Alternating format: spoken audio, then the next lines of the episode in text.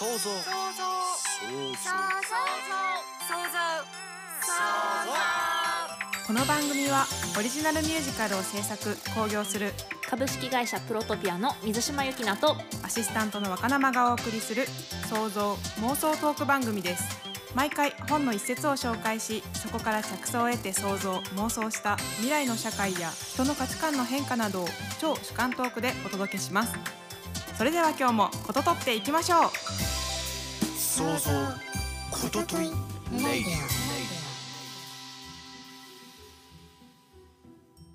皆さんこんにちは。創造ことといラジオアシスタントの若生です。株式会社プロトピアの水島由紀奈です。前回はどんなことも認められる優しい社会に変わっていくという一節から時代によって変わる価値観と向き合うクリニックのお話まで想像妄想を広げてお送りしてきました。今回は私が最近セミナーを聞いた山口周さんの本が題材となっています。楽しみにしています。水島さん取り上げた一節を教えてください。はい今回の一節です。長いこと分析的で論理的な情報処理のスキルはビジネスパーソンにとって必須のものだとされてきました。しかし、正しく論理的、理性的に情報処理をするということは他人と同じ正解を出すということでもあるわけですから、必然的に差別化の消失という問題を招くことになります。です。はい、この本は公文写真書さんから出ている山口周さんの「世界のエリートはなぜ美意識を鍛えるのか経営におけるアートとサイエンス」っていう本で2017年7月に発売されて17万部売れた結構ヒットした本ですね。概要としてはもはや論理的思考 MBA では戦えない直感と感性の時代複雑化、不安定化したビジネス社会で勝つための画期的論考ということです。どうですか、この一節。そうですね。論理的な思考が他人と同じ答えを出すっていう事実に今まで気づいてなかったことに気づかされました。そうなのよ。そうなのよ。あのそのためのスキルだったと言っても過言ではないと思うね。今回の一節は今読んだ通りなんですけれども、ま分析的で論理的な情報スキルの限界つまり論理的思考の限界について書かれたものでそもそもその論理的思考を身につける理由ってその集団の中でみんなでそうだよねそうだよねだからこっちだよねって理解し合うための思考として身につけたというふうに思うんですね。なので本当に人と同じ成果を出すためにあるスキルだと私は思います。みんなが納得できる方法論として学んだ気がするんですけど、うん、言い換えればそれがみんなが同じ答えにたどり着くっていうところが見えてなかったんだなと。でこの本で面白いなと思ったのは今この時代とかこれからの時代が複雑化とか不安定化していると。その上でそのみんなで理論的思考をした時にみんな結局同じ答えにたどり着いちゃうからビジネス的に行き着くとこはレッドオーシャンレッドオーシャンだとやることはもう決まってて人より早くやるとか安くやるっていうしかなくてビジネスとしては泥仕合になっちゃうっていう話してあってね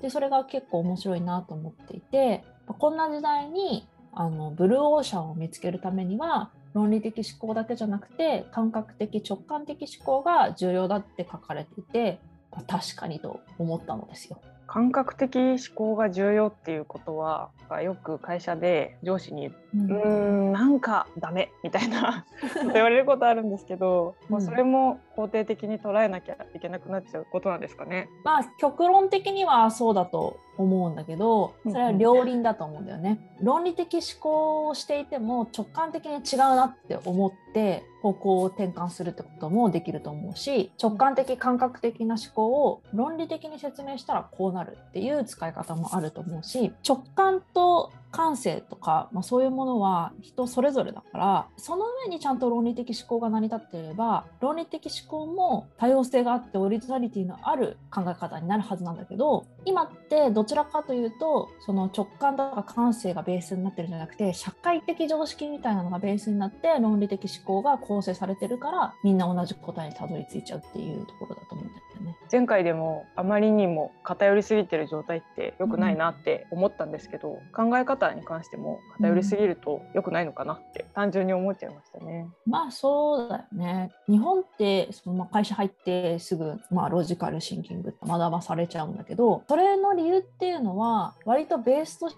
て日本人がそもそも論理的思考が苦手な人が多かったからだというふうに思うんですよね。私はその基本的に長所は短所短所は長所っていう考え方を大切にしていてあのもし日本人が論理的思考ができないってことが短所だとすると裏返すと日本人の多くの人たちが感覚的直感的思考はできてたんじゃないかっていうふうに想定しているんだよね。あのみんな直感的感覚的すぎて会社がまとまらないから論理的思考を学ばせたら論理的思考一本になっちゃったっていうような印象。会社で学ぶもんだからその論理的思考こそ定義みたいな風になってしまってる人も多いし論理的に言わなきゃダメだって思ってる人たちも多いと思うんだけれども本当に私は論理的思考こそ正義だと思っていて今仕事をしてるかもしれないですね。いや私も一時期そう思ってた。仕事でこうこうこうじゃないんですかみたいなこと言った時にだってそんなこと言われたら悲しいって言われたことがあって悲しい？みたいになっちゃって あなたの感情については聞いてないですってその時は思っちゃったけどはい、今思えばちょっと違ったなって思ってる。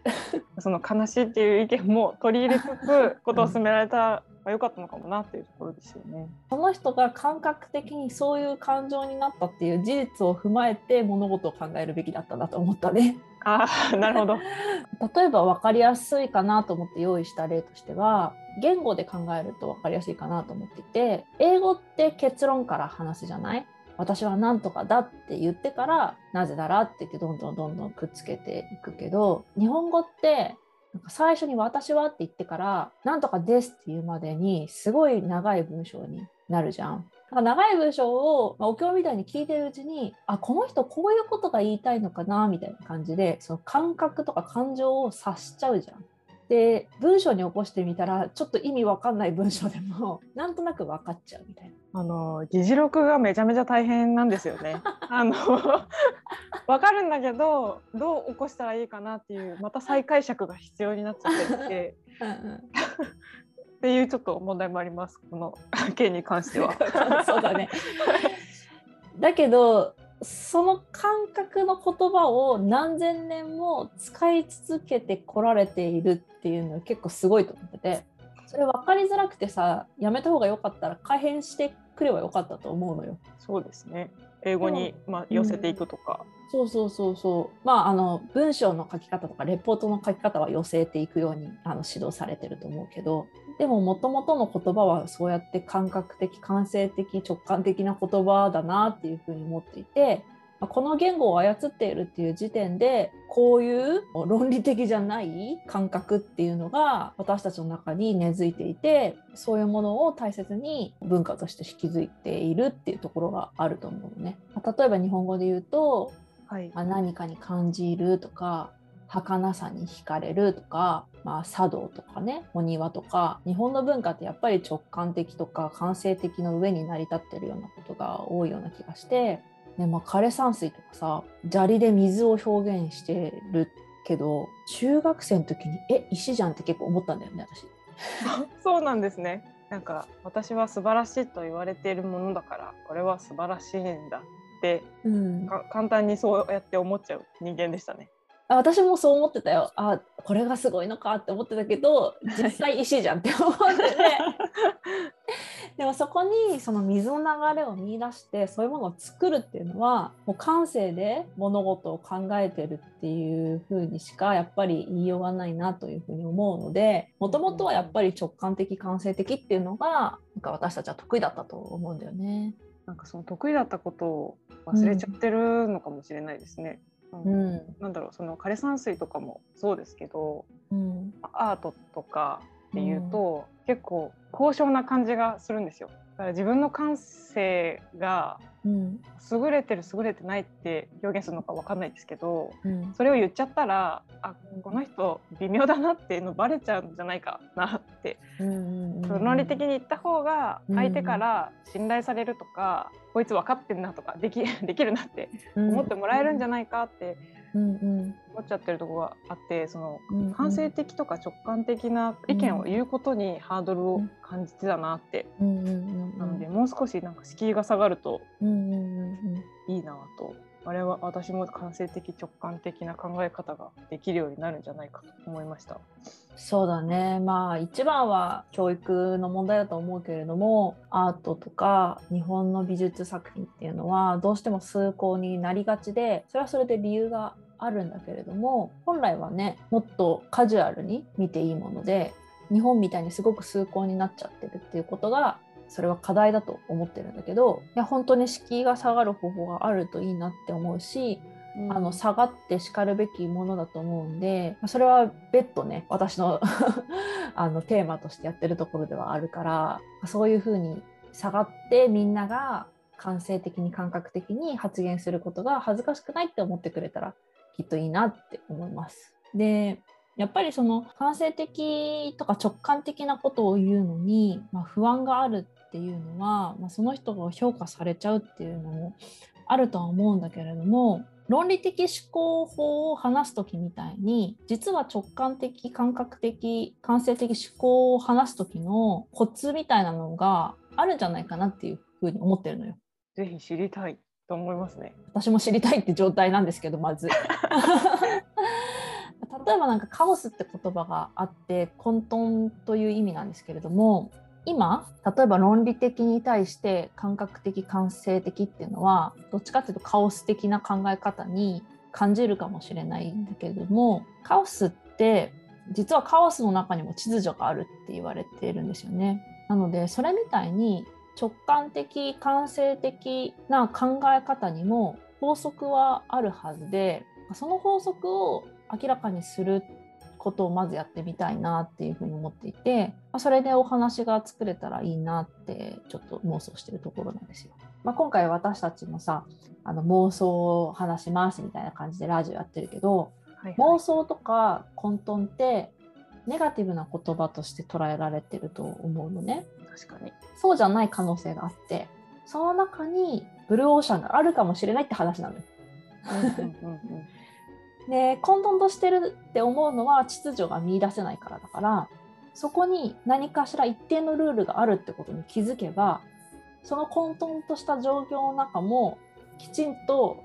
判断ができるようになると思うのね。でちょっと前ぐらいから、まあ、これに近いテーマみたいなのを、提唱してる本が、何冊かあってそれで読んだことあるんだけどまだ自分の中ではしっくりきてなくて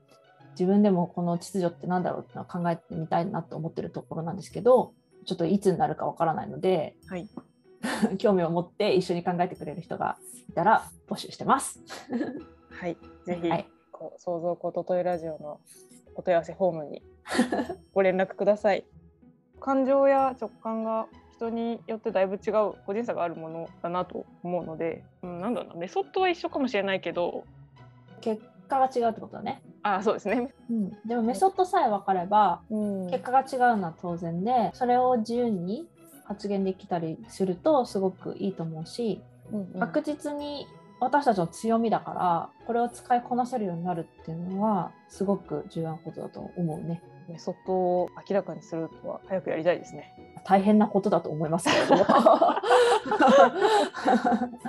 一緒になって考えてくれる人がいれば早く明らかになるのではないでしょうか。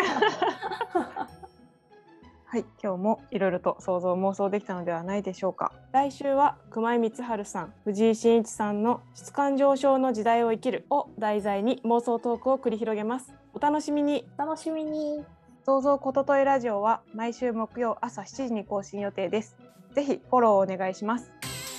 さていかがでしたでしょうか？ぜひリスナーの皆様の感想想像妄想も聞かせてください。また株式会社プロトピアではこの番組から着想した小説やシナリオを制作してくださる仲間を随時募集しています。興味のあるテーマで作品プロットを構成し送ってください。いずれもラジオの紹介欄にある Google フォームから受け付けています。お便りをお待ちしております。それではまた来週。